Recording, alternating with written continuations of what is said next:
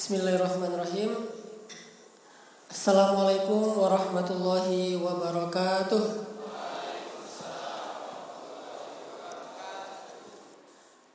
Alhamdulillahirabbil alamin.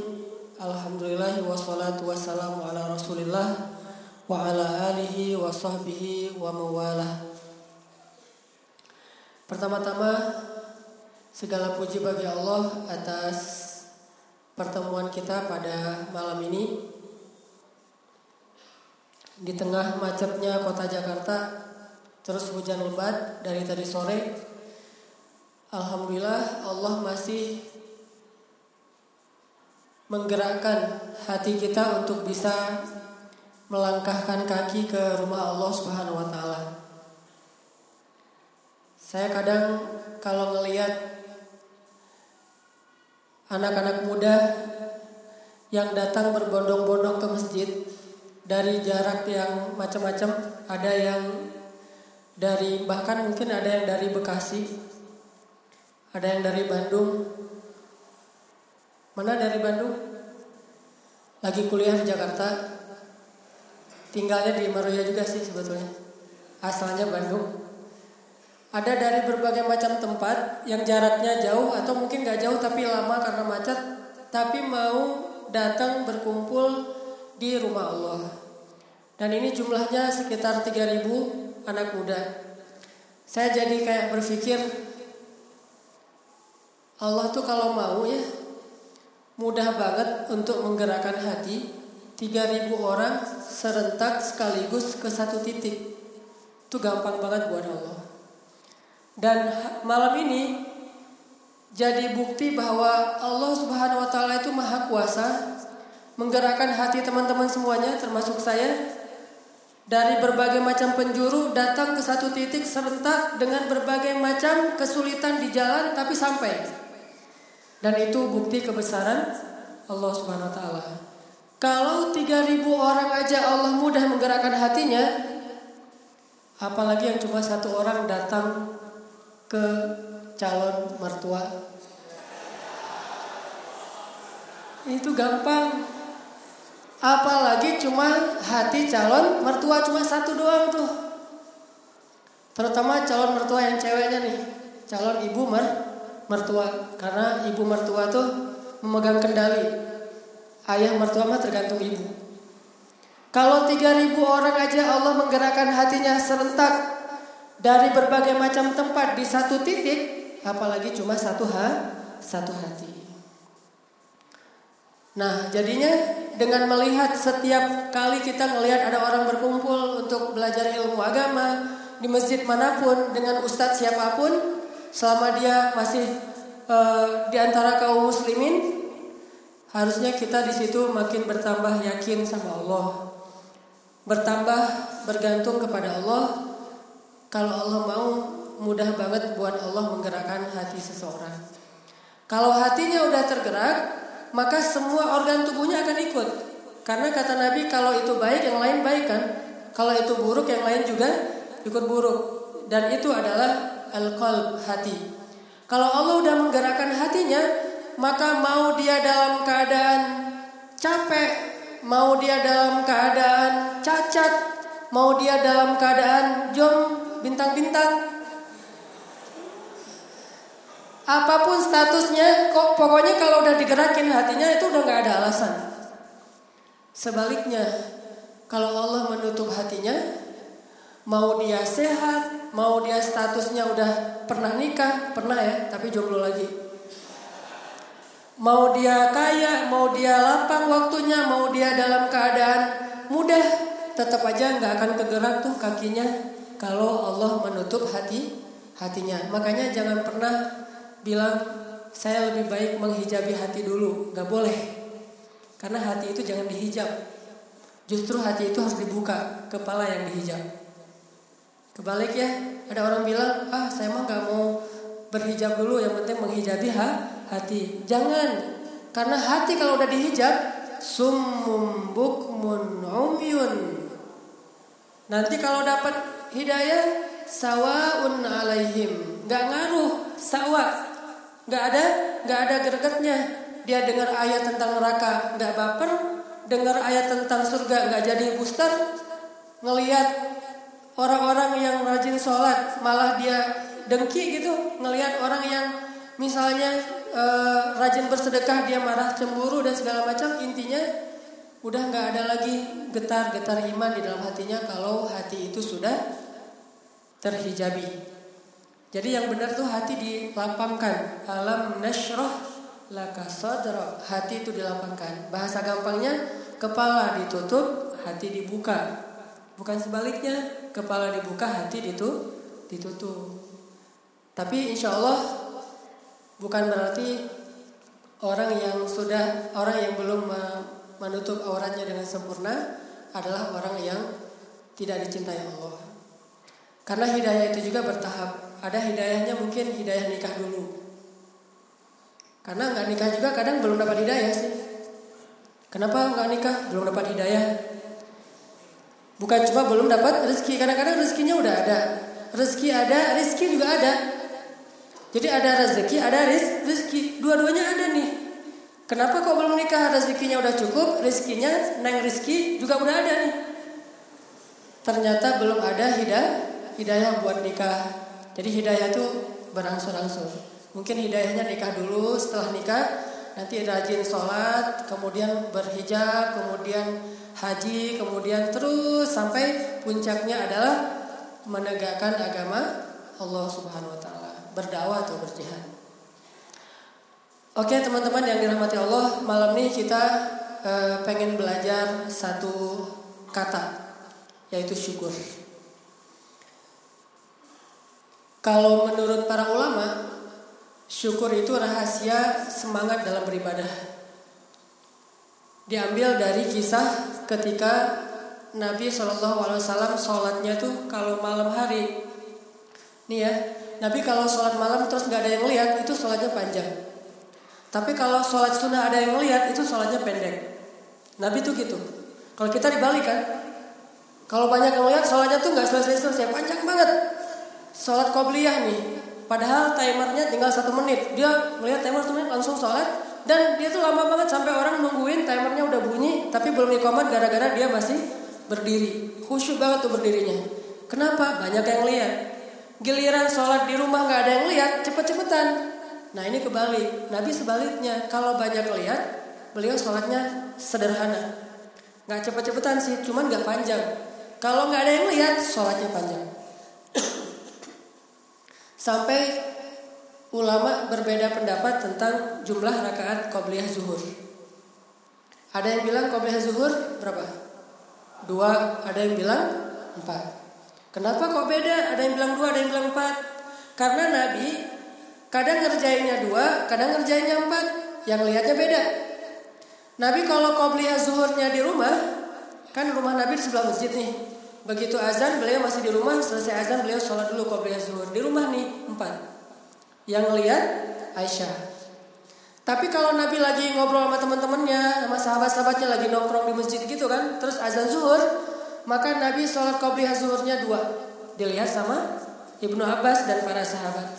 Akhirnya Ibnu Abbas dan Aisyah berbeda pendapat. Kata Aisyah enggak kok empat rakaat. Kata Ibnu Abbas enggak dua rakaat. Ternyata rahasianya apa? Nabi kalau sholat sunnah qabliyah zuhur nggak ada yang lihat ngambil yang paling banyak.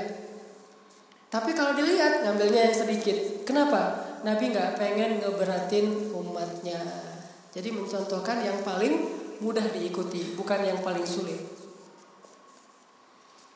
Tapi kalau nggak ada yang lihat, sholat Nabi tuh, apalagi sholat tahajud, itu jangankan kita yang baru hijrah nih, sahabat Nabi yang udah hafiz Al-Quran aja nggak kuat tuh jadi mamung Nabi.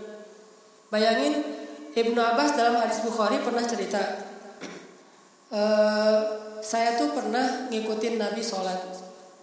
Eh bukan Ibnu Abbas Huzaifah Ibnu Yaman. Sahabat Nabi yang Orangnya tuh sangat idealis kalau dalam ibadah. Pokoknya nggak mau kurang. Orangnya tuh saklek. Dan dia tuh paling jago menghafal nama-nama orang munafik.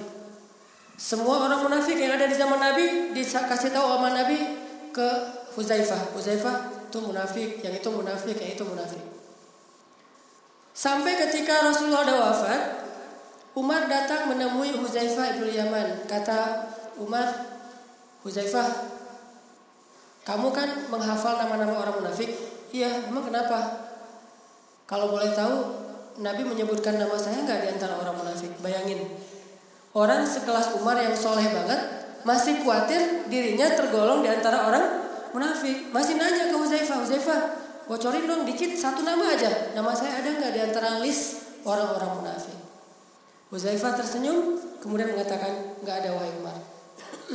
Ini di masa kekhalifahan Umar kalau nggak salah. Udah gitu Umar nanya, terus di antara pejabat-pejabat saya itu ada nggak nama orang munafik? Kata Huzaifah ada satu orang. Siapa? Nah ini rahasia. Rasulullah tidak membolehkan saya membocorkannya kepada kamu. Cuma satu orang di antara pejabat Umar orang munafik. Terus bagaimana cara Umar tahu?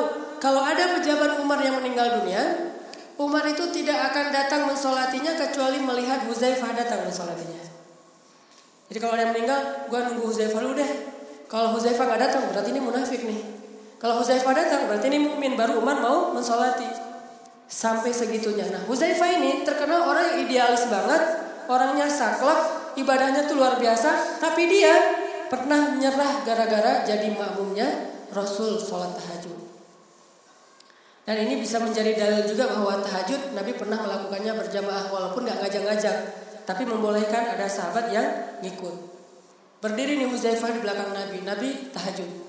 Pertama Nabi baca Al-Baqarah kayak tadi, Alif Lam Mim, Udah gitu Huzaifah mendengar lama nggak ruku-ruku. Huzaifah berpikir, kata Huzaifah, mudah-mudahan setelah 100 ayat ruku.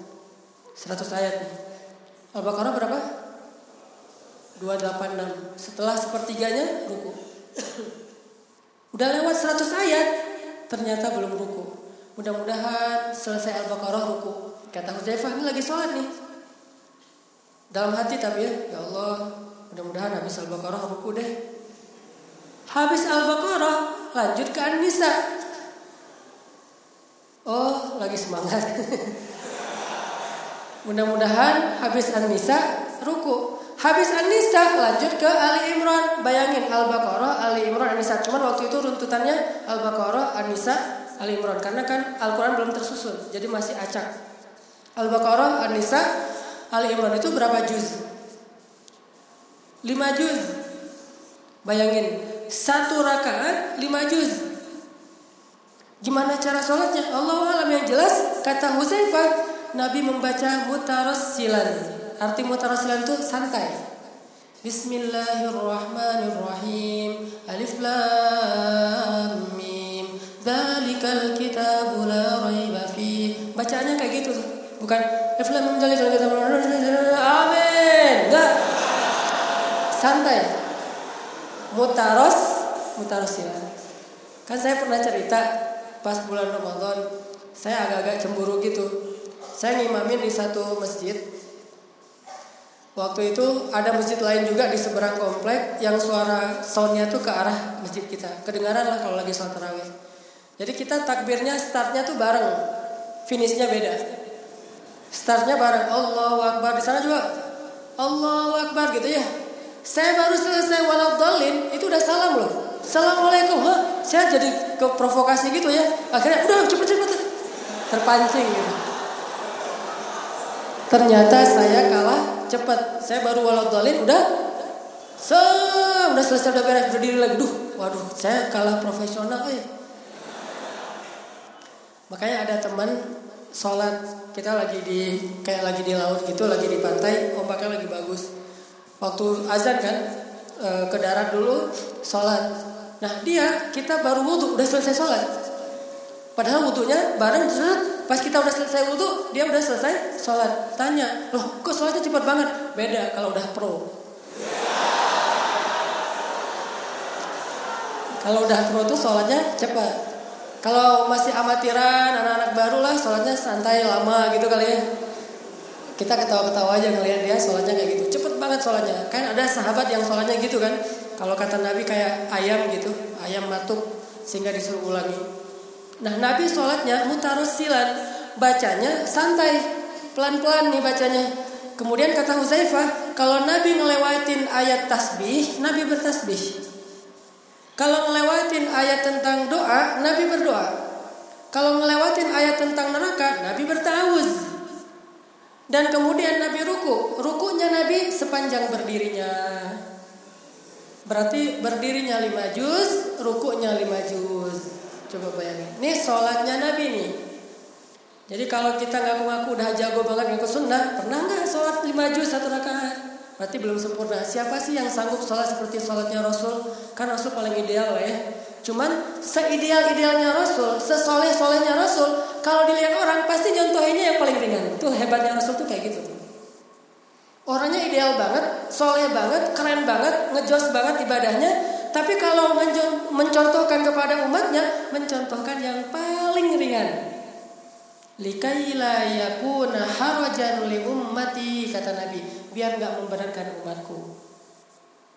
Kita kalau ngeliatin ke orang lain yang paling berat, tapi kalau ngelakuin sendiri yang paling ringan.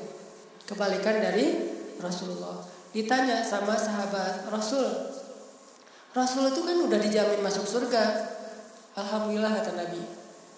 Rasul kan udah diberikan banyak kebaikan oleh Allah secara Rasul adalah kekasih Allah, manusia terbaik, dijamin masuk surga, dilindungi dari api neraka, pokoknya banyak kebaikan. Kalau udah kayak gitu dapat jaminan, ngapain sih Rasulullah sampai sholat bengkak kakinya, jenggotnya penuh dengan air mata. Janggut Nabi itu air mata loh. Kalau diperas tuh air bukan diperas, dipegang aja tuh air mata tuh banyak banget. Saking Nabi menangis panjang malam. Ngapain sih gitu-gitu amat padahal udah dijamin. Kan jelas jawaban Nabi, aku ingin menjadi hamba yang bersyukur. Ternyata syukur itu adalah salah satu kunci ibadah yang maksimal. Kalau kita pengen jadi orang yang soleh, salah satunya belajarlah syukur. Kalau kita pengen jadi hamba yang taat, salah satunya belajarlah tentang syukur. Sehingga bab syukur ini bukan bab sepele, bukan bab kecil. Bab syukur ini bahkan kata para ulama, nisfuddin, setengah dari agama itu adalah syukur. Setengahnya lagi apa? Nikah. Kalau udah nikah baru ngerti syukur. Kalau belum nikah namanya Pak Syakur ya, bukan syukur. Oke, apa sih? Oke, kita lanjutkan tentang bab syukur. Apa sih arti syukur menurut uh, agama? Ini biar kita jelas dulu ya. Karena kalau kita udah tahu definisinya, kita tahu prakteknya. Di Indonesia tuh sering orang salah paham karena salah definisi suatu kalimat kayak ikhlas. Ikhlas di Indonesia itu kadang-kadang diterjemahinnya gini. Yang ikhlas ya lagi dapat musibah nih ya.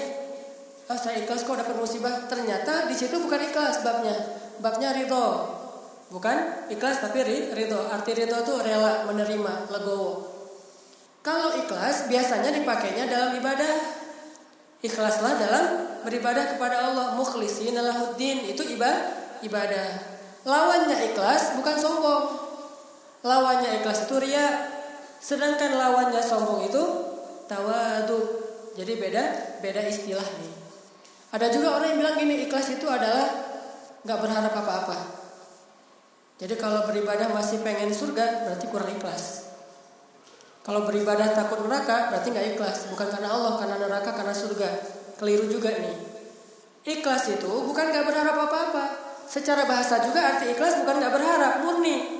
Maka arti ikhlas yang sebenarnya tidak berharap apa-apa kepada manusia karena hanya berharap kepada Allah. Jadi ikhlas itu tidak berharap apa pun kecuali kepada Allah. Nah, yang diharapin dari Allah apa? Bisa dunia, bisa akhirat.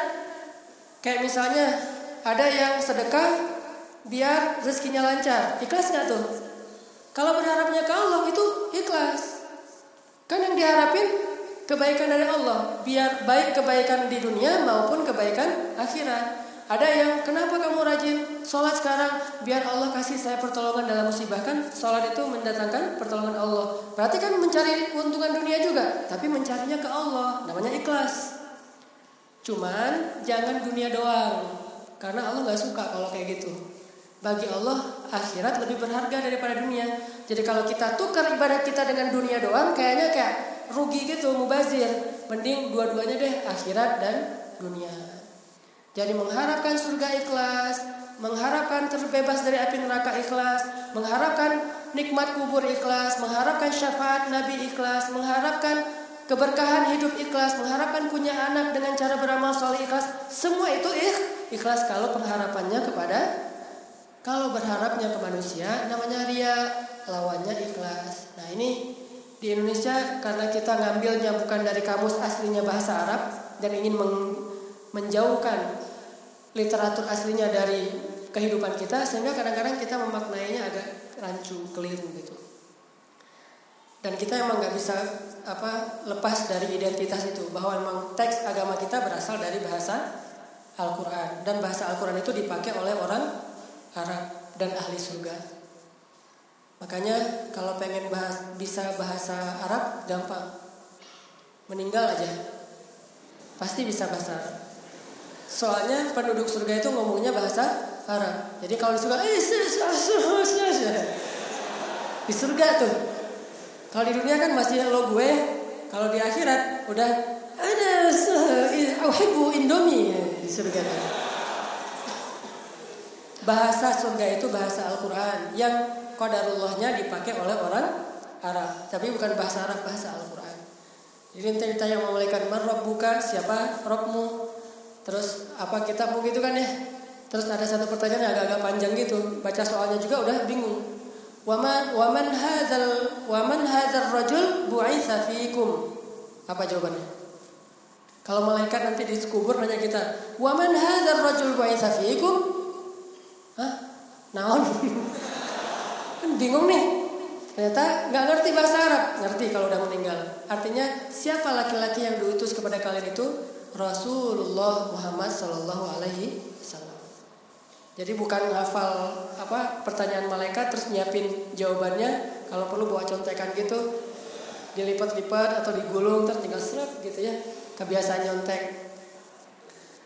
Nah, dalam literatur bahasa Arab, syukur itu ada banyak arti. Setiap makna itu ada filosofinya yang bisa kita jadikan sebagai panduan dalam beramal. Pertama, kata ulama, syukur itu artinya uh, kebaikan yang terus tumbuh. Itu arti syukur. Kebaikan yang terus tumbuh. Jadi kita nggak disebut bersyukur kalau ketika kita dapat nikmat nggak bertambah ketaatan kepada Allah, itu nggak disebut bersyukur. Baru disebut hamba yang bersyukur setiap hari ketaatannya terus saja bertambah. Dan di antara makna bertambah di situ adalah selain dia ngelakuin yang wajib, dia ngelakuin juga yang sunnah. Itu berarti hamba yang paling bersyukur kayak Rasul. Ibadahnya nambah. Arti nambahnya selain sholat isya, malamnya nambah dengan tahajud. Dan tahajudnya juga luar biasa. Itu bentuk dari syukurnya Rasul. Artinya bertambah kebaikan. Dan itu adalah syukur yang sejati. Ada orang yang tasyakurannya dengan cara coret-coret baju, coba sih lihat dari angle ada nggak tambahan kebaikan di situ? Kalau nggak ada, berarti itu bukan tasyakuran. Jangan pakai bahasa syukur binima atau tasyakuran. Ada yang tasyakuran sekedar apa eh, jalan-jalan itu bukan tasyakuran. Tasyakuran itu ada kebaikan yang bertambah, baik dalam bentuk ritual kepada Allah, ibadah, ataupun kebaikan akhlak, berbagi kepada orang lain bantu orang lain, nyenengin hati orang lain. Orang lain di sini maksudnya pasangan kita minimal. Lagi-lagi pasangan. Minimal menyenangkan hati pasang pasangan. Nah, sampai dalam peribahasa Arab ya ada istilah ashkar ashkar min barwaqah.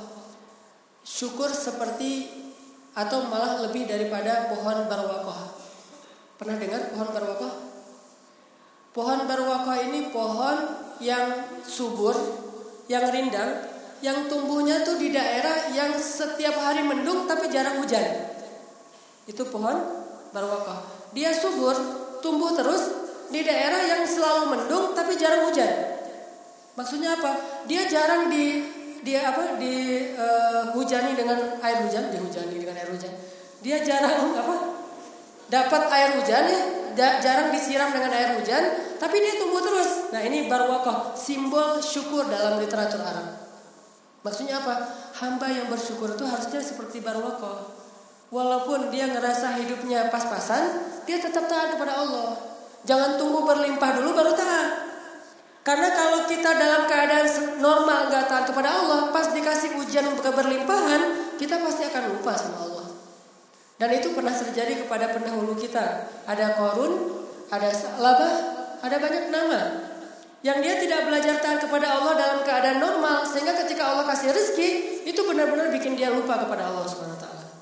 Sedangkan barwakoh, pohon yang tumbuh terus, walaupun jarang disirami dengan air, hujan dia cuma dapat embun doang tuh di pagi hari kurang air hujan tuh kurang banget walaupun mendungnya ada jadi ini kayak apa PHP gitu ya? Jadi walaupun di PHP-in sama orang lain tetap berbuat baik. Jangan sampai ah PHP ah gombal segala macam enggak. Tetap dia menjadi orang yang bahagia. Jangan tunggu sampai segalanya berlimpah baru kita menjadi orang yang taat kepada Allah. Enggak. Saya baru bersedekah kalau udah punya penghasilan sekian miliar. Bukankah Allah berfirman, "Yunfikuna fis sarra'i wad dharra" Berinfak dalam keadaan sarra lapang dan dharra sempit. Berarti orang yang bersyukur itu bukan hanya orang yang beribadah, taat, soleh ketika dia kaya raya. Dan simbol manusia yang berwakoh itu siapa teman-teman? Kalau pohon namanya barwakoh, kalau manusia yang mirip dengan barwakoh nggak terlalu banyak air tapi dia tumbuh terus. Lukman. Coba teman-teman buka deh surat Lukman surat 31 kita tunjukin gimana Lukman itu menjadi hamba yang luar biasa. Surat 31 ayat 12. Lukman tuh barwakoh banget loh.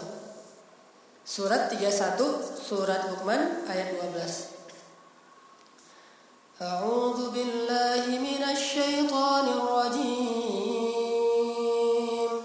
Bismillahirrahmanirrahim. ولقد آتينا لقمان الحكمة أن اشكر لله ومن يشكر فإنما يشكر لنفسه ومن كفر فإن الله غني حميد dan sungguh telah kami berikan kepada Luqman hikmah supaya dia bersyukur kepada Allah. Luqman syukur. Ini kayak nggak matching nih. Kalau dibilang Abdurrahman bin Auf syukur agak match nih. Soalnya Abdurrahman itu orang kaya. Utsman bersyukur, oke. Okay. Tapi Luqman yang nasibnya nggak jauh beda dengan Bilal syukur. Hubungannya apa coba? Luqman bersyukur. Itu sama kayak kita bilang Bilal bersyukur. Itu sama kayak kita bilang pemulung bersyukur. Itu sama kayak kita bilang orang yang mungkin cuma uh, tukang bersih-bersih bersyukur. Beda kalau kita bilang direktur bersyukur ya, pengusaha sukses bersyukur, pejabat yang kaya raya bersyukur. Oke, itu nyambung nih. Tapi kalau seorang cleaning service bersyukur, pemulung bersyukur, mungkin pengemis di jalan yang mungkin maaf kurang sempurna fisiknya, agak cacat bersyukur, ini agak-agak kurang nyambung nih. Dan itulah ayat ini unik ayatnya. Lukman bersyukur. Jadi tanda tanya besar kalau kita tahu siapa Lukman. Makanya ketika saya di Mesir itu kan saya ngambil jurusan tafsir. Yang saya tahu belajar tafsir Al-Quran itu luar biasa. Satu huruf aja bukunya tebalnya segini. Sampai ada teman saya yang ngambil doktor S3 di Al-Azhar, itu disertasi S3-nya itu cuma ngebahas satu huruf, yaitu huruf nun. Sehingga orang-orang menyebut dia dokter nun. Semua huruf nun di Al-Quran dikumpulin, dan apa rahasia huruf nun? Coba bayangin. Berarti bisa aja dokter huruf alif, ba, ta, sa, gitu kan ya? Semua huruf bisa jadi dok dokter. Saya tanya ke teman saya yang lagi S2 di sana, eh di S2 belajar apa sih di Al-Azhar? Belajar satu kata, yaitu kata fi. Bahkan itu sebagian mengatakan huruf di. Di dalam Al-Quran ada di, ada dengan. Kenapa pakai fi? Dibahas bukunya tebalnya segini, cuma ngebahas fi doang nih. Duh, gimana kalau kalau kita mulai raiba fi hudal mutakin tuh bahasnya gimana ya? Berapa berapa buku tuh? Saking sempurnanya Al-Qur'an. Al-Quran. Nah Al-Quran itu unik tuh. Dia pakai bahasa yang menurut saya itu indah banget. Allah tuh maha baik banget lah pokoknya. Kalau kita ngerti bahasa Allah, kita bakalan respect banget sama Allah. Kalau kita ngerti bahasa Allah nih contohnya ya. Allah kalau ngasih kita perintah, Allah tuh ras seolah-olah tuh Allah tuh kayak nggak enakan gitu mau ngasih perintah coba. Bukan Allah takut sama hambanya, karena Allah sayang sama hambanya. Tapi Allah juga tahu perintah itu untuk kebaikan hambanya. Di sisi lain Allah tahu hambanya juga kadang-kadang terbeban dengan perintah itu. Jadi kesannya Allah ngasih perintah tapi kayak nggak enakan gitu. Contoh ayat puasa kan terkenal banget tuh. Ya ayyuhalladzina amanu kutiba alaikumus siyam. Wahai orang-orang yang beriman, Allah khususkan diwajibkan bagi kalian berpuasa. Udah segitu? Enggak. Allah tambahin. Kama kutiba alal ladina min qablikum. Seperti yang telah diwajibkan kepada orang-orang sebelum kalian. Kalau kita bahasain dengan bahasa kita nih, gini. Eh, orang-orang beriman, puasa gih. Tapi tenang, bukan kalian doang ya yang puasa, orang-orang sebelum kalian juga puasa kok. Allah pengen membesarkan hati kita bahwa jangan sampai kita ngerasa Allah kayak ngerjain kita nih suruh-suruh kita puasa. Enggak, bukan kita doang yang disuruh, yang lain juga disuruh. Gitu tuh bahasanya. Ibaratnya seorang ayah bilang ke anaknya, "Dek, kamu bantu mama ya di dapur, soalnya kakak bantu ayah untuk nyuci mobil." Gitu, biar si adeknya ngerti, yang kerja bukan dia doang, yang lain juga kerja, gitu kan? Coba lihat bahasa Allah. Kutiba alaikumusiyam Kama kutiba alal ladzina min. Seperti orang yang sebelum kalian juga diwajibkan, bukan kalian doang. Jadi sama kalian dengan umat yang dahulu. Artinya ini bukan untuk kalian doang yang memberatkan kalian, enggak. Semuanya juga dikasih tugas yang sama. Sama-sama dapat kerjaan nih. Udah gitu ditutup lagi lalakum tataku supaya kalian terjaga. Kalimat bertakwa di situ artinya terjaga, terjaga supaya kalian terjaga. Jadi Allah seolah-olah ngasih tahu, eh puasa itu ada manfaatnya loh, biar kalian bisa menjaga diri. Kata Nabi dalam hadis, kalau kalian nggak mampu nikah maka berpuasalah, karena itu bisa menjadi perisai kan, supaya kalian bisa menjaga diri. Jadi Allah tuh ngasih perintah, tapi nggak mau kita jadi kayak buruk sangka gitu, salah paham. Langsung dijelasin manfaatnya. Eh, bukan kalian doang loh yang puasa, sebelum kalian juga puasa, dan itu buat kalian sendiri untuk bisa menjaga diri. Coba. Selesai segitu? Belum. Allah tambahin lagi, ayyam ma'dudat, yaitu pada hari-hari yang sudah ditentukan. Allah kan bisa bilang aja satu bulan. Kenapa Allah nggak pakai bahasa syahrul wahid? Satu bu, bulan. Kan kita puasa satu bulan kan? Bisa 30 hari, bisa 29 hari. Kenapa Allah pakai bahasa ayam? Biar kita jadi ngerasa ringan gitu. Eh puasa lama banget sih satu bulan enggak Cuma beberapa hari kok bahasa kita mah Ayaman udah cuma beberapa hari kok nggak lama Lagian puasa itu bukan sebulan Tapi hari-hari gitu yang jumlahnya satu bulan. Artinya kita buka puasa setiap hari Bukan buka puasa bulan depan. Allah mudahin kan? Nanti sore juga buka puasa Besok juga buka puasa Tenang aja cuma beberapa hari kata Allah. Udah selesai segitu? Enggak. Allah tambahin lagi. Tapi nggak apa-apa kalau kalian nggak sanggup Kata Allah coba. Kalau kalian nggak sanggup, mungkin kalian lagi musafir, kalian sakit atau apa, ada kendala, nggak apa-apa, nggak usah puasa juga nggak masalah, dikodok aja dikodok kata Allah. Kalau nggak bisa kodok, bayar video aja nggak apa-apa, walaupun berpuasa lebih baik kata Allah coba. Allah kan bahasanya kayak ngasih perintah terus diringan-ringanin gitu perintahnya. Bukan kalian doang, orang sebelum kalian juga, untuk kalian juga kok, bukan untuk saya supaya kalian terlindungi. Nggak nggak akan lama kok cuma berapa hari. Eh tapi nggak kalau nggak sanggup nggak apa-apa. So, gitu banget kan bahasanya. Kalau nggak sanggup nggak apa-apa. Kalian bisa mengkodok, kalau nggak bisa dikodok kalian bisa bayar fidyah, kalau nggak pun berpuasa lebih baik. Sampai ujung-ujungnya bukan kutiba musyam, puasa lebih baik. Jadi kayak kesannya boleh nggak puasa kalau ada e, penghalang, ada hal darurat. Udah selesai segitu? Enggak, Allah tambahin lagi tuh. Allah kasih tahu apa keutamaan bulan Ramadan. Bulan Ramadan itu tahu nggak? Itu bulan luar biasa loh. Bulan istimewa, makanya disuruh kalian puasa di bulan itu biar jadi orang istimewa. Bulan diturunkan Al-Quran, Lailatul Qadar segala macam. Jadi Allah motivasi kita. Udah segitu belum lagi tuh. Masih ngasih tahu gini. Yuridullahu bikumul yusra wala yuridu bikumul usra. Aku tuh pengen mudahin kalian, gak pengen nyusahin kalian. Coba. Allah ke kita tuh kayak gitu tuh. Gak mau kita salah faham, lihat lembutnya bahasa Al-Quran. Ini kalau kita bedah kata demi kata. Dan itulah yang dipelajari di tafsir Al-Quran Al-Azhar. Bahkan perbandingan lah gitu. Nah sekarang kita lihat Luqman. Kok Allah ngomongin Luqman syukur kayak nggak nyambung gitu. Harusnya Korun. Harusnya siapa gitu yang kaya raya. Yang ada di zaman-zaman para ambia. Kenapa Luqman?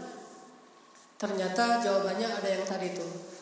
Syukur yang paling hebat itu justru syukur seperti barwakoh. Dia tetap tumbuh walaupun di daerah yang selalu mendung tapi jarang hujan. Itulah hamba yang bersyukur. Jadi jangan sampai kita menyebutkan saya ini belum pantas bersyukur soalnya nikmatnya masih kurang.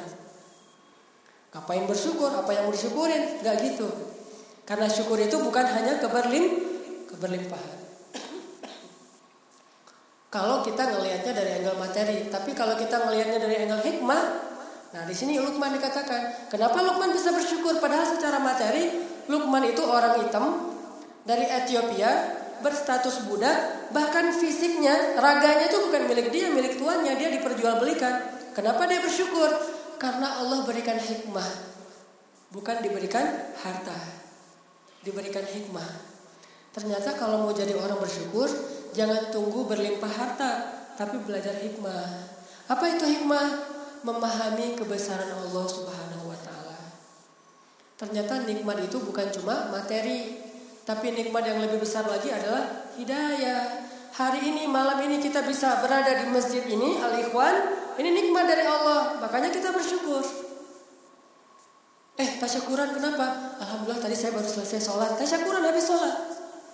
Bukan habis sholat, apalagi yang kurang dari saya Allah. Sholat udah, ini udah, itu udah. Enggak. Justru sholat itu nikmat Allah, bukan kebaikan kita ke Allah. Allah ghaniyun nanil alamin. Allah tuh nggak butuh sama kita, kita yang butuh Allah. Jadi kita dapat bisa sholat, kita bisa puasa, kita bisa menutup aurat, kita bisa ngaji, kita bisa ikut taklim, itu nikmat dari Allah Subhanahu wa taala. Makanya kita bersyukur. Eh, gua traktir loh. Traktir apa? Traktir pulang. Boncengan maksudnya. Dibonceng sama kita. Karena gua bersyukur nih bisa ikut taklim. Bersyukur. Bukan karena naik gaji atau dapat bonus atau naik jabatan, bukan. Tapi karena dapat iman dari Allah dan iman itu lebih berharga, lebih mahal daripada harta. Orang meninggal, Allah nggak nanya berapa harta yang kamu tinggalkan. Berapa harta yang kamu bawa ke akhirat? Enggak. Allah nanya berapa iman. Jadi iman itu lebih berharga daripada harta. Iman kalau kita punya, dia jaga kita. Harta kalau kita punya, kita jaga dia. Ada nggak? Pernah nggak teman-teman ngeliat orang yang kebingungan nyimpan iman di mana? Gua bingung nih mau nyimpan iman di mana. Soalnya ATM iman tuh susah nyarinya. Ada yang nyimpan iman bingung, nyimpan di mana ya? Nyimpan di bawah kasur atau dicuri. Nyimpan di bank ada bank iman, nggak ada kan? Kenapa kita nggak pernah bingung menyimpan iman? Karena kita nggak perlu menjaga iman, iman yang jaga kita. Tapi kalau harta kita pasti bingung, makin banyak harta makin bingung menyimpan di mana. Nyimpan di bawah kasur kecurian, kerampokan, nyimpan di bank takutnya eh, apa susah nariknya atau apalah nanti berkurang segala macam.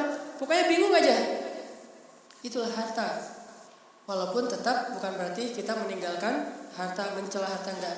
Cuman jangan hanya melihat nikmat itu dari angle materi doang bahwa iman adalah nikmat.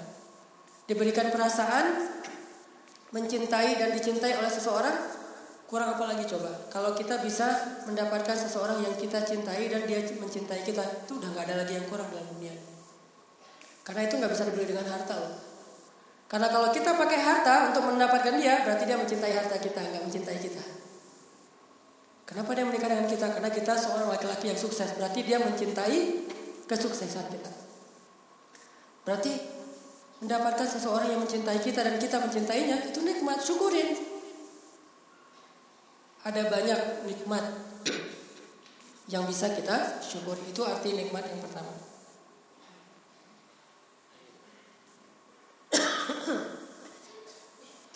yang kedua, arti syukur. Kata para ulama, syukur itu adalah Arti syukur itu lebat, rindang, subur. Itu arti syukur. Lebat, rindang, syukur. Sehingga ulama mengatakan syajarah syajarah uh, apa syakarat syajarah pohon itu lebat bahasa Arabnya pohon itu syukur. Jadi syakarat syajarah itu artinya pohon yang lebat. Maksudnya apa?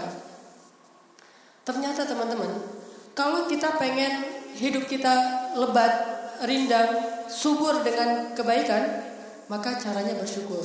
bukan justru mengeluh. Kan lawan dari syukur itu kufur kan ya. Dan bentuk dari kufur itu adalah menge mengeluh.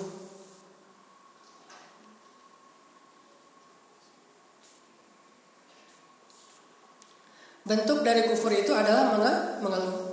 Jadi kalau misalnya kita pengen kebahagiaan kita bertambah, caranya bukan ngeluh. Duh, kok hidup gini-gini aja ya? Itu nggak akan bertambah kebahagiaan kita. Duh, kok saya uh, masih sendiri-sendiri aja ya? Itu nggak akan datang sih calonnya. Justru, alhamdulillah saya masih sendiri datang tuh.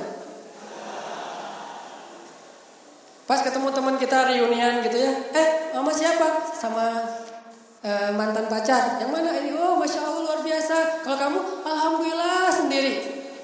Itu kan tiba-tiba dia jadi kasihan gitu sama kita. Udah gua cariin deh. Jadi kan. Yang jelas nggak akan bertambah nikmat dengan cara mengeluh itu nggak akan.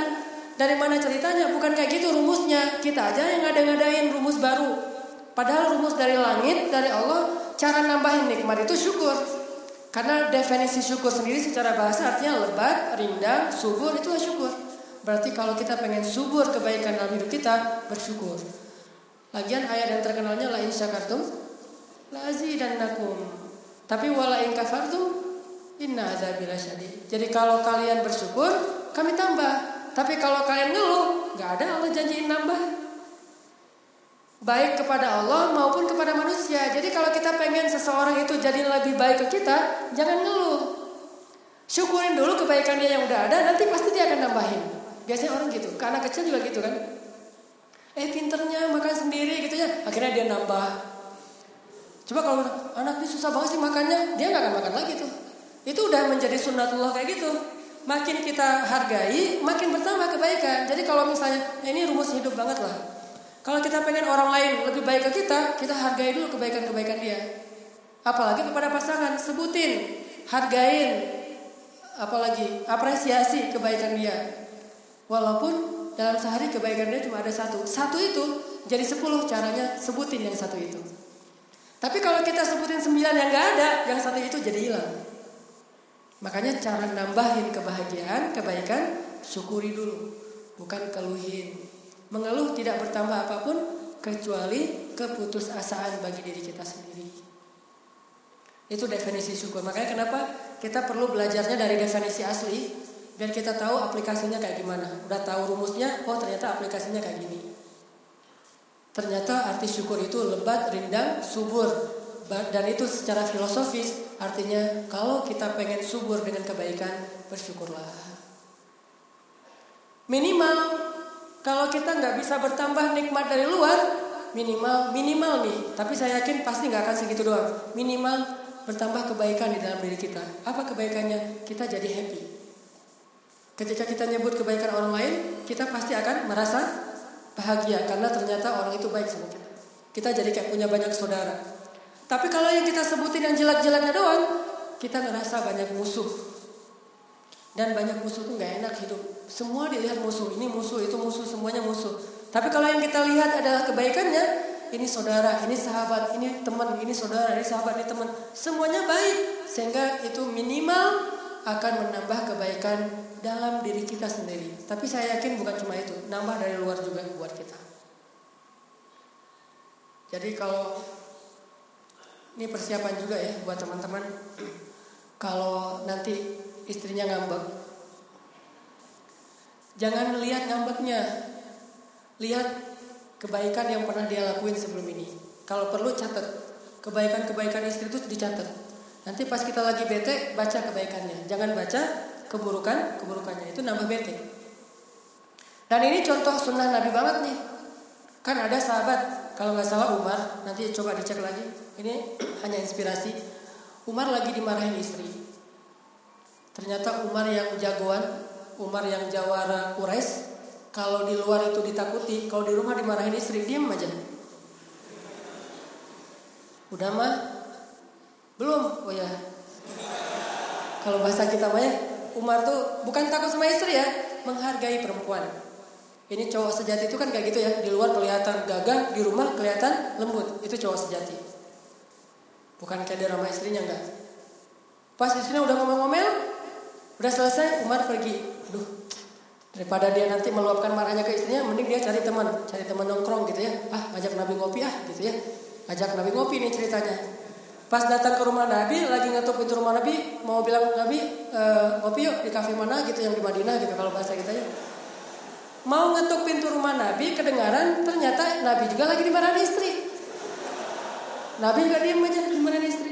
Bayangin Rasulullah, kekasih Allah, manusia terbaik, kurang apa coba? Dimarahin istri diam, nggak pernah. Kamu belum tahu ya hadis saya? Riwayat saya loh nih, hadis jelas nih. Bukan Bukhari, bukan Muslim, saya sendiri yang ngeriwayatin. Bukhari Muslim aja udah sahih kan, apalagi Rasul nih. Enggak, Nabi mah nggak mau pakai hadis kalau lagi apa ribut sama istri. Kita doang yang baru ribut dikit keluarin hadis, share, forward, copy paste. Nabi kalau lagi ribut nggak pernah pakai hadis. Pakainya akhlak. Pakai hadis itu dalam suasana nasihat, lagi normal, lagi nyaman, kasih nasihat. Istri yang soleh itu begini, istri yang soleh itu begitu. Disebutin hadis-hadisnya, tapi lagi nyaman nih. Kalau lagi rame, Nabi nggak mau pakai hadis itu. Akhlak yang ditonjolkan. Kita kebalik ngikut sunnah tapi salah tempat. Istri lagi ngambek langsung keluar deretan hadis Bukhari Muslim banyak banget share gitu. Seandainya saya boleh menyuruh manusia sujud kepada manusia, saya suruh perempuan sujud kepada suaminya uh, Sen. Yang kedua, seandainya seorang perempuan menjilat nanah dan darah di seluruh tubuh suaminya yang terluka, itu pun belum mampu untuk membayar kebaikan suaminya walaupun sekecil zarah. Sen, sen, sen, sen, sen aja semuanya. Nabi aja ngomongin hadis itu bukan lagi marah. Jadi salah tempat walaupun kita memakai istilah bali wa anni walau ayah sampaikan dariku walaupun satu ayat tapi tetap mikirin tempat itu namanya hikmah. Tadi apa? Cerita apa tadi kok jadi ke sini nih? Oh kalau istri lagi ngambek ya ingatlah kebaikannya. Nabi lagi dimarahin istri nih. Dimarahin istri, ditunggu sama Umar. Pas Nabi keluar, ternyata Nabi juga habis dimarahin istri nyari teman pengen ngopi gitu kan. Eh ada Umar, eh Rasulullah jalan. Rasulullah, tadi saya dengar Rasulullah lagi istrinya lagi marah gitu. Kata Rasul, gimana pun juga, dialah yang mencuci pakaianku, dialah yang menjaga rumahku, dialah yang mendidik anak-anakku. Artinya Nabi itu kalau istrinya lagi marah yang diingat kebaikan-kebaikan istrinya. Walaupun Aisyah sendiri ngakuin Nabi itu kalau lagi ada di rumah pasti ngerjain kerjaan istri. Sehingga kalau Nabi ada di rumah berarti istrinya lagi libur nih. Istrinya kalau lagi ada Nabi di rumah berarti hari ini hari libur, istrinya nggak ada kerjaan. Coba, subhanallah kan, Nabi itu luar biasa. Kalau beliau di rumah, beliau pasti ngerjain kerjaan istri sehingga istrinya bisa leha-leha, santai-santai. Jadi mungkin bisa pedicure, manicure gitu, bisa yoga, bisa ngapain lah. Karena waktunya senggang kan, dikerjain semua sama Nabi. Tapi masih nyebutin istri saya tuh kayak gini, kebaikannya kayak gini, masih nyebutin itu. Inilah syukur. Jadi kalau kita pengen bertambah kebaikan dari orang lain, syukur. Arti syukur di sini artinya kita coba sebutin kebaikannya, kita coba hargain dulu, maka Allah akan lebatkan, rindangkan, suburkan kebaikan dalam kehidupan kita. Karena itulah definisi syukur yang sebenarnya. Jelas dalilnya lain syakartum la dan naku. Terus yang ketiga, kata para ulama, ini bukan lagi definisi tapi how to-nya. Syukur itu ada tiga cara. Dan tiga cara ini bukan pilihan, saling mengutuhkan, saling melengkapi. Kalau kita bisa bersyukur dengan tiga cara ini, berarti kita sudah memenuhi syarat ditambahkan nikmat oleh Allah Subhanahu taala. Ditambahkan nikmat lain syakartum la azidanakum. Gimana syakartum caranya bersyukur gimana? Ada tiga kata para ulama. Dan ini diambil dari sekian banyak ayat dan hadis disimpulkan. Satu, syukur itu adalah itiraf. Arti itiraf mengakui. Kalau kita mau bersyukur baik kepada Allah atau ke manusia itu sama aja ya karena syukur itu bukan cuma ke Allah, ke manusia juga syukur. Kita bilangnya syukran ya. Syukran itu kan bahasa Indonesia-nya makasih. Thank you atau apalah uh, kalimat thank you, makasih, hatur nuhun atau apalah syukuran itu sama aja artinya syukur. Bisa ke Allah, bisa ke manu, ke manusia. Lagian kata Nabi, "Man la yashkurun nas, la yashkurullah." Siapa yang nggak tahu cara bersyukur ke manusia, berarti dia nggak bersyukur kepada Allah. Jadi syukur pada manusia itu walaupun nggak sama, bagian dari bersyukur kepada Allah. Nah, ternyata salah satu caranya itiraf. Akui dulu. Kalau ke mana ke Allah, kita ngakui Allah itu maha baik. Allah lah yang menyelamatkan saya selama ini. Kalau enggak, sejak kali pertama saya bikin dosa, saya udah celaka. Karena sifat dari dosa itu kan mencelakakan kan? Sifat dari dosa itu mencelakakan. Sifat dari kebaikan itu menyelamatkan. Itu sifat dasarnya. Harusnya kalau kita bikin dosa, kita celaka tuh. Sekali bikin dosa langsung celaka. Sekali bikin dosa langsung celaka. Kenapa ya udah berkali-kali bikin dosa bahkan bertahun-tahun Alhamdulillah selamat-selamat aja nih. Berarti Allah melindungi kita, menjaga kita selama ini. Apa maunya Allah? Maunya Allah agar kita sadar dan bertobat. Apa untungnya Allah? Gak ada untungnya Allah. Karena Allah gak butuh untung dari makhluk. Tapi Allah pengen ngasih untung kepada makhluk. Kita akui Allah yang nyelamatin saya. Kalau bukan Allah nyelamatin, dari dulu saya udah celaka nih. Mungkin dari dulu saya udah kena HIV. Karena pakai apa obat-obatan segala macam hubungan bebas Mungkin dari dulu saya udah diamuk masa karena pernah mencuri. Mungkin dari dulu, mungkin dari dulu. Banyak banget kasus kayak gitu. Bahkan saya punya teman tuh di Bandung, dia rampok gitu ya. Yang udah tobat, udah hijrah. Terakhir dia merampok itu ketangkep sama masa. Udah gitu diikat, dikalungin ban, disiram bensin. Itu tinggal beberapa detik lagi mau dibakar hidup-hidup loh. Itu udah nyala tuh korek apinya. Dia udah disiram dengan bensin, dikalungin dengan ban, di, di, dikepung oleh masa tangannya diikat, udah basah dengan bensin, itu apa korek apinya udah dinyalain, tinggal dilempar, kebakar hidup-hidup. Pas dinyalain mau dilempar, datang aparat berwajib dan dia dibawa ke penjara selamat. Di penjara dia belajar Islam akhirnya hijrah. Siapa yang membuat timingnya begitu pas gitu?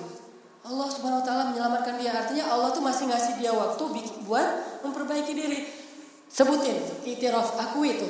Jangan merasa ah saya sekarang jadi orang hebat nih, soleh nih. Soleh kita itu karena Allah. Nanti Allah tambahi.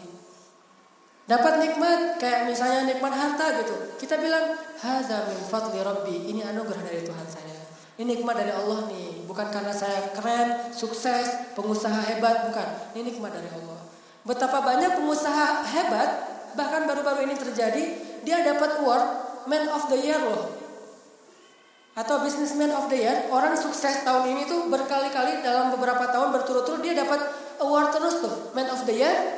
Berarti kan pengalaman banget di bisnisnya tuh. Dia bikin beberapa pelatihan, coaching, training, motivasi segala macam yang datang itu bayar berjuta-juta karena dia dianggap berhasil dengan usahanya. Udah pengalaman banget. Kalau Allah mau dibalikkan sekaligus bisa aja sekarang berakhir di penjara. Berarti semua ini nikmat dari Allah bukan karena kita hebat. Kita bisa untung hari ini di hari yang sama kita bisa terpuruk rugi serugi-ruginya. Saya pernah punya teman yang lagi sukses-suksesnya bangga gitu, lupa diri nih.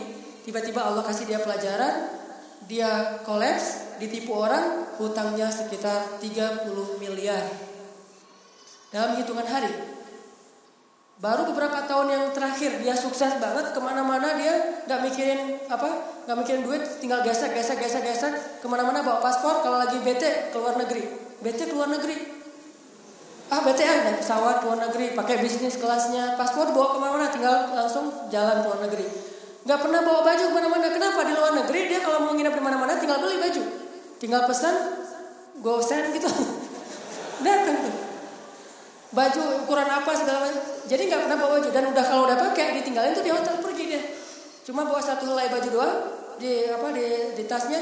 Ini orang sukses banget. Tiba-tiba dibalikan oleh Allah 30 miliar hutangnya. Langsung dia lemes. Bener ya, nggak boleh sombong. Akui dulu kebesaran Allah SWT. Saya pernah dapat curhat dari seorang jamaah haji.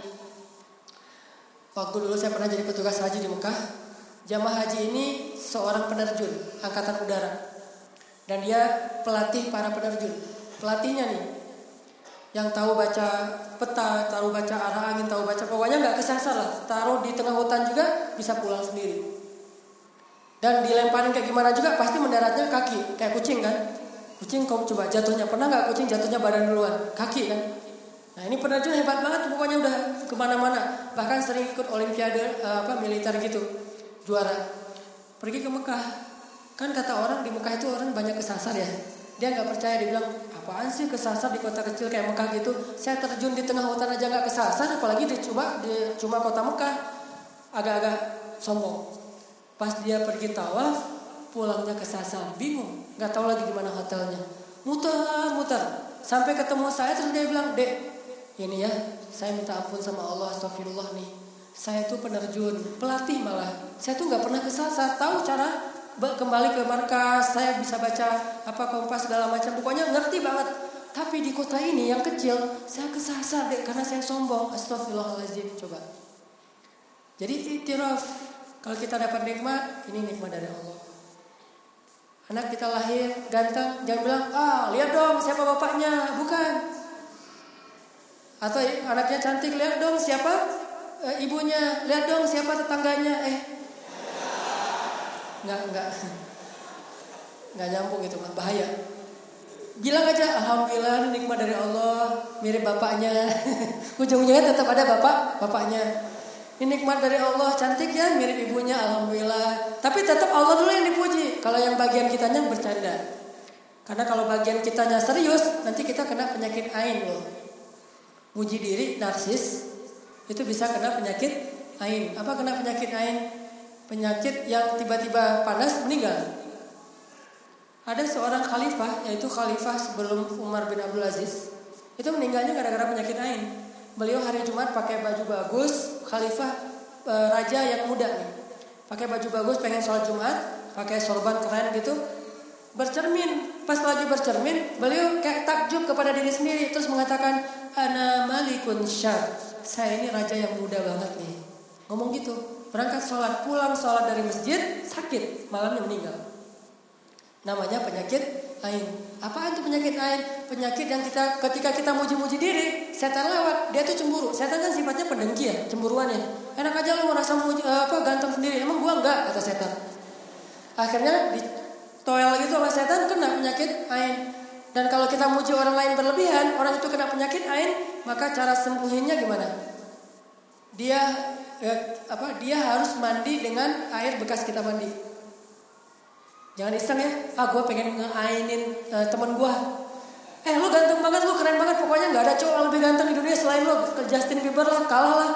Apa siapa misalnya Justin Timberlake siapa gitu, pokoknya kalah aja sama lu. Tiba-tiba dia demam gitu, gue sakit. Wah, lu harus mandi air bekas mandi gue. Itu penyakit ain. Makanya mending kita muji Allah aja. Karena yang layak dipuji hanya Allah Subhanahu wa taala. Nah, ini itiraf. Kalau kepada manusia, itirafnya kita sebutin kebaikan dia. Alhamdulillah, ini karena bantuan kamu sekarang Misalnya ada orang bantu kita, Alhamdulillah gara-gara bantuan kamu kemarin dihutangin, sekarang saya udah punya usaha nih, usahanya udah jalan, sebutin.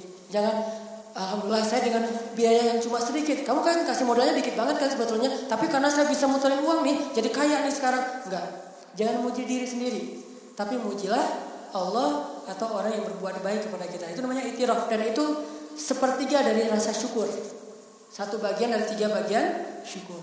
Alhamdulillah karena eh, dengan asbab kamu, dengan jalan dari kamu, akhirnya saya sekarang bisa sembuh.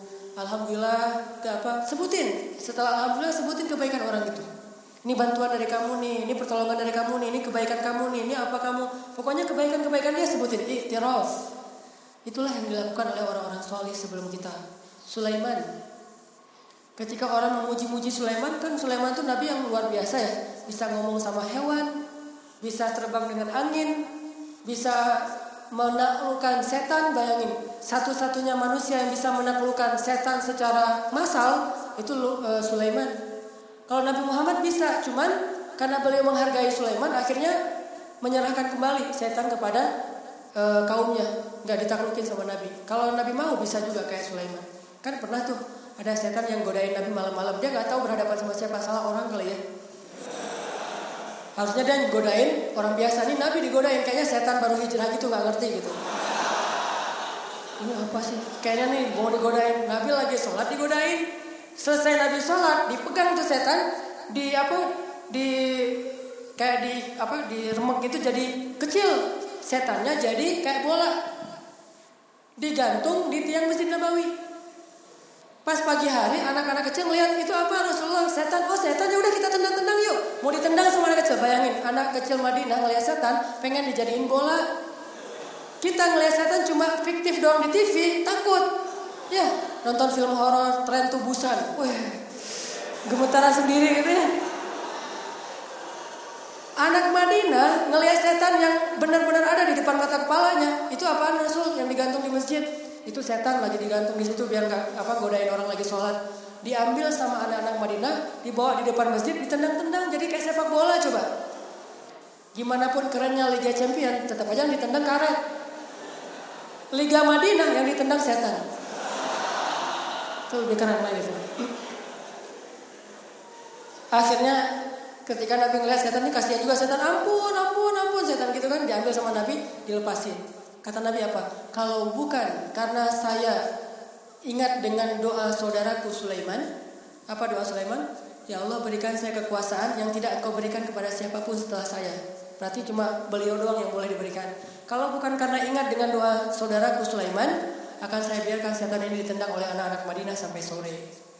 Tapi Nabi menghargai Sulaiman. Ya udah deh, setan lo balik lagi, nggak usah balik ke sini ya. Oh iya siap Rasulullah, pergi setan. Karena menghargai Sulaiman. Sulaiman itu kan keren banget tuh. Semua orang pengen jadi kayak Sulaiman. Sulaiman lagi terbang. Para petani, aduh hai seandainya saya jadi seperti Sulaiman, Sulaiman, Sulaiman. Pas dipuji oleh orang banyak, apa kata Sulaiman? Ini adalah anugerah dari Tuhanku untukku agar dia memuji aku apakah aku bersyukur atau kufur.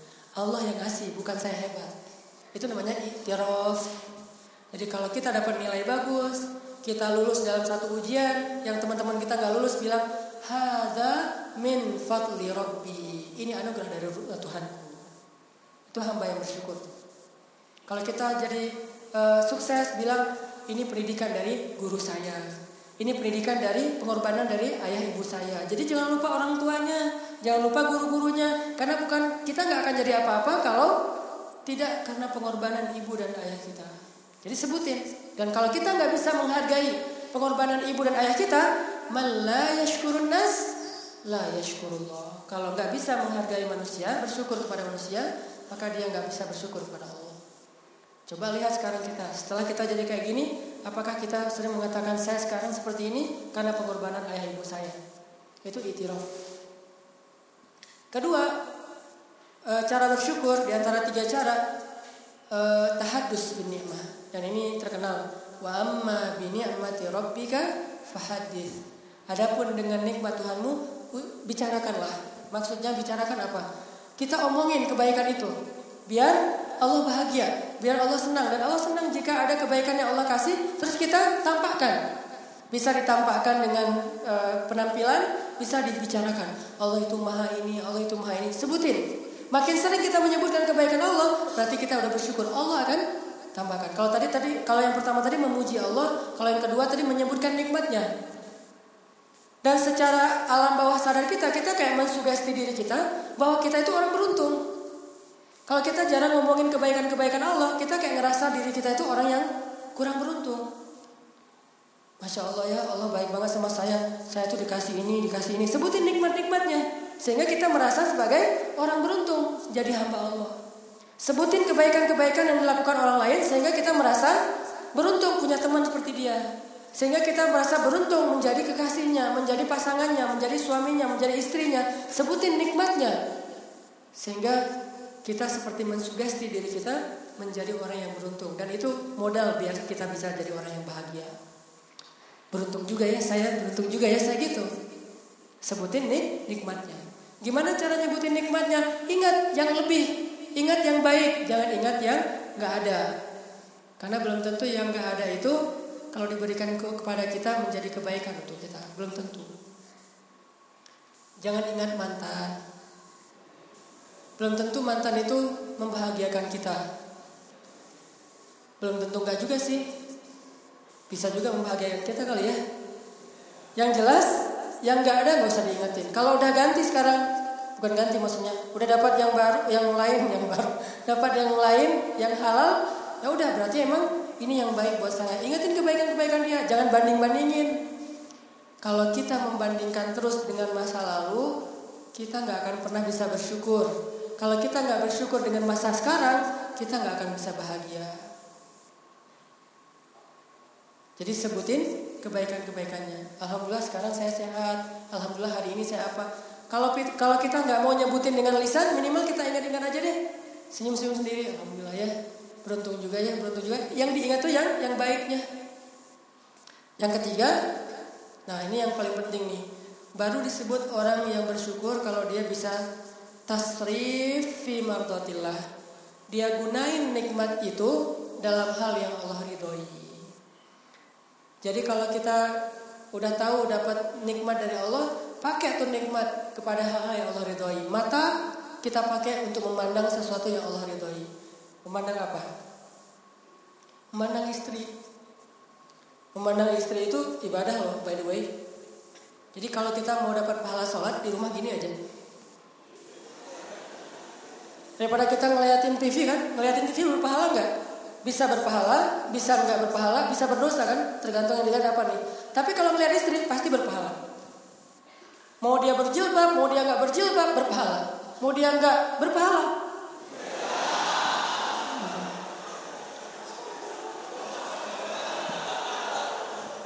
Ini istri. Tapi kalau lihat TV, acaranya tausiah, iklannya dosa kan ya. Jadi apa uh, uh, kayak balapan tuh pahala dosa pahala dosa gitu kan tausiah pahala iklan dosa tausiah gitu-gitu aja kan ya? Kalau istri pahala aja terus nggak ada dosanya. Pas kita memalingkan wajah baru berhenti pahala kita. Makanya jangan memalingkan wajah dari istri. Liatin aja. Eh belum punya ya? Maaf. Nanti maksudnya kalau udah ya liatin aja siang malam. Pokoknya kalau udah nikah, TV dimatiin aja deh. Mas, kenapa TV-nya nggak pernah ditonton? Kan aku menonton kamu. Liatin yang lama, yang dalam. Tatap matanya, bikin dia tuh salah tingkah, bingung, kegeeran, jadi rampung sendiri nggak jelas gitu. Bikin dia kelepek-kelepek hanya dengan tatapan mata kita. Belum ngomong loh ya, baru ngeliat doang. Apalagi ngomong tuh, ah udah ini indahnya pandangan yang diridhoi Allah. Ternyata Allah ngeridhoi itu bukan yang berat-berat, yang ringan-ringan juga Allah ridho dan kasih palat. Buktinya tadi ngeliat istri itu kan ringan banget kan ya. Santai, nikmat, kayak kita malah lebih indah daripada ngelihat pantai kalau buat saya atau ngelihat pemandangan yang indah. Ngelihat istri itu luar biasa. Terus berpahala berpahala berarti Allah baik banget ngasih pahala dengan sesuatu yang buat kita tuh nyaman, bukan harus melihat apa gitu. Lihat apa coba yang berat? Gak ada kan? Justru yang berat itu ngelihat apa yang Allah nggak ridhoi, e, nyuri-nyuri gitu. Ada orang nggak ya? Ada orang nggak ya? Stalking apa gitu kan ya? Makanya nggak disebut bersyukur atas nikmat mata kalau kita melihat sesuatu yang nggak Allah ridhoin. Nggak bersyukur atas nikmat telinga kalau kita nggak dengerin sesuatu yang Allah ridhoin. Nggak bersyukur atas nikmat lisan kalau kita nggak ngucapin atas tentang apa yang Allah ridhoi. Makanya Gunakan semua nikmat mulai dari tubuh kita, pasangan kita, harta kita, kebahagiaan kita, semua kira-kira nih apa yang Allah ridhoin. Dan saya yakin yang Allah ridhoin itu semuanya menyenangkan kok menurut saya. Kita aja yang nggak ngelihat Islam dari komprehensif, cuma lihat, lihat dari sisi syariat doang, ibadah doang. Padahal Islam itu luas, bukan cuma ada ibadah, ada ibadah, ada akhlak, ada banyak termasuk main juga bagian dari Islam. Kita aja yang nggak pernah uh, konsen mencari hadis-hadis main.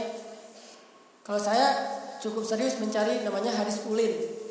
Ulin itu artinya main bahasa Sunda. Hadis main, hadis touring, hadis off-road, ada nggak? Nabi itu ternyata senang off-road kan? Bahkan Nabi itu punya kendaraan tuh di garasi rumah beliau tuh ada tiga. Ada satu kendaraan kalau touring namanya onta. Ada yang dipakai kalau e, lagi kayak apa e, butuh cepet gitu, namanya kuda. Ada yang dipakai ke tetangga di dalam kota di RT RW doang, namanya keledai. Dan tiga-tiganya terparkir di rumah Nabi, coba. Dan itu mahal-mahal loh. Onta sih namanya, tapi tahu nggak harga onta berapa? Kita ketawain Nabi, padahal kita punya Avanza. Avanza kita harganya berapa? 150 juta. Onta harganya paling murah 3 miliar. Jadi ontanya Rasul kalah sama Alphard kita. Eh kalah Alphard kita mau ontanya Rasul. Beli Alphard bisa dapat tiga tuh. Onta koswa, onta merah. Belum lagi kuda, kuda, kudanya Pak Prabowo aja harganya berapa kan? Itu kuda yang dipakai untuk apa? E, hobi doang tuh. Gimana kalau kuda perang? Kuda perang itu harganya paling murah 1,5 miliar. Jadi namanya si onta, cuman harganya 3 miliar. Namanya kuda, harganya 1,5 miliar. Jadi kalau kita kalkulasiin tuh di garasi Nabi ada aset kurang lebih 5 miliar. Tuh Rasulullah loh, asetnya kurang lebih 5 miliar. Itu garasi doang ya. Dan Nabi itu senang off road. Salah satu senang hiking juga. Salah satu gunung yang Nabi suka naik itu Gunung Uhud. Nabi kalau lagi naik Gunung Uhud ngajak gengnya, nggak banyak sih, cuma empat orang geng Nabi. Nabi, Abu Bakar, Umar, Utsman berempat nih. Kalau Ali kan masih kecil ya, berempat naik ke Gunung Uhud. Gunungnya bergetar. Terus Nabi duduk. Jadi kalau kita ngomong naturalis, yang cinta alam segala macam, Nabi jauh lebih keren daripada kita. Dekat banget sama alam semesta. Alam itu kayak teman buat Nabi itu. Nabi naik ke atas Gunung Uhud sama gengnya, gunungnya bergetar gitu kayak gempa. Karena Gunung Uhud tuh nggak ada dinaikin orang kalau nggak kenal siapa sih ini gini-gini terus Gunung Uhudnya. Terus Nabi duduk, kata Nabi, di atas kamu ada Rasulullah, As-Siddiq, Syahidan. Tenang, di atas kamu itu sekarang ada Rasulullah, As-Siddiq, Abu Bakar, dua orang yang syahid, Umar dan Utsman. Baru gunung itu tenang. Oh, ternyata ini toh. Ya udah nggak apa-apa, lanjutin aja. Lanjut. Gunung. Pernah Nabi lagi touring, perjalanan jauh gitu kan. Ngelewatin jalan yang para sahabat takut, jalannya angker. Jadi kayak jalur maut gitu. Banyak kecelakaan lah, pokoknya beruntun lagi kalau kecelakaan di situ.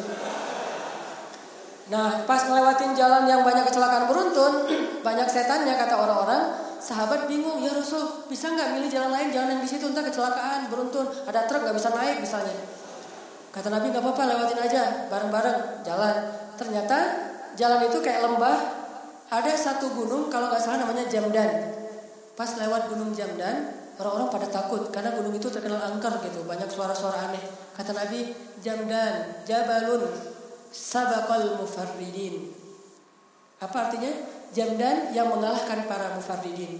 Gunung yang mengalahkan para mufarridin. Para sahabat nanya, Mal mufarridin, apa itu mufarridun ya Rasul? Kata Nabi, mufarridin itu artinya orang yang rajin berzikir kepada Allah. Artinya gunung ini lebih rajin lagi berzikir daripada ahli zikir. Jadi Nabi itu kayak kenal gunung ini kayak gini, gunung ini kayak gini, pohon ini kayak gini, batu ini kayak gini. Jadi semua semesta itu kayak teman buat Nabi. Dia tuh dulu nikahnya sama itu, yang ini nikahnya sama ini. Kenal tuh. Eh nikah nikah aja ya. Yang ini pokoknya anak si fulan, yang ini anak si fulan. Jadi Nabi itu kayak tahu sejarahnya, tahu sifatnya, tahu kebiasaannya, kenal dengan alam. Dan ini hadis Nabi artinya pengen jadi seorang hamba yang taat, lewat main juga bisa, lewat touring juga bisa, lewat hiking juga bisa, lewat ngapain main di laut juga bisa. Terserah yang jelas, satu aja syaratnya, jangan buat dosa. Itu doang. Dan nggak berbuat dosa juga bisa tetap asik kok. Bisa bisa tetap main, bisa tetap seru tanpa harus melakukan do, dosa. Toh dosa itu yang bikin main kita jadi kayak apa ngerusak suasana.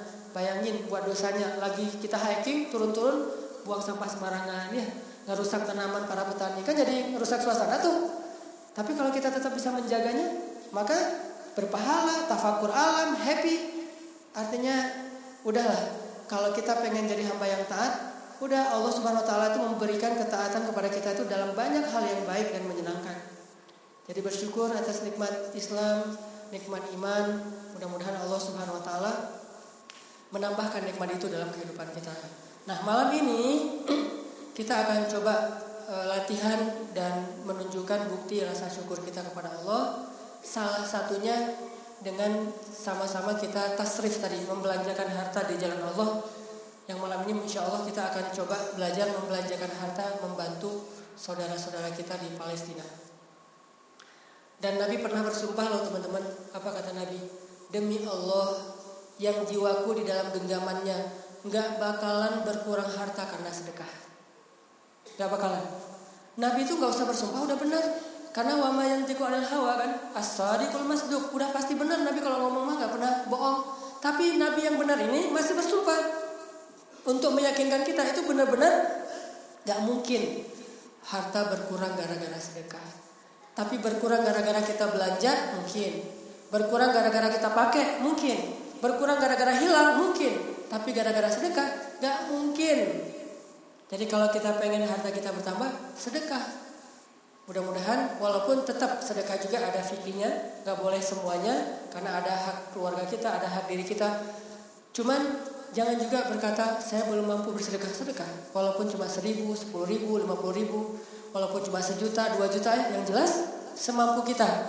Saya yakin dengan hadis Nabi nggak akan berkurang harta karena sedekah. Yuk kita belajar membuang rasa kikir dari hati kita dengan cara membelanjakan harta di jalan Allah. Bantu saudara-saudara kita di Palestina selama kita hidup di dunia, nanti Allah yang akan bantu kita dari huru hara di akhirat. Barakallahu li walakum.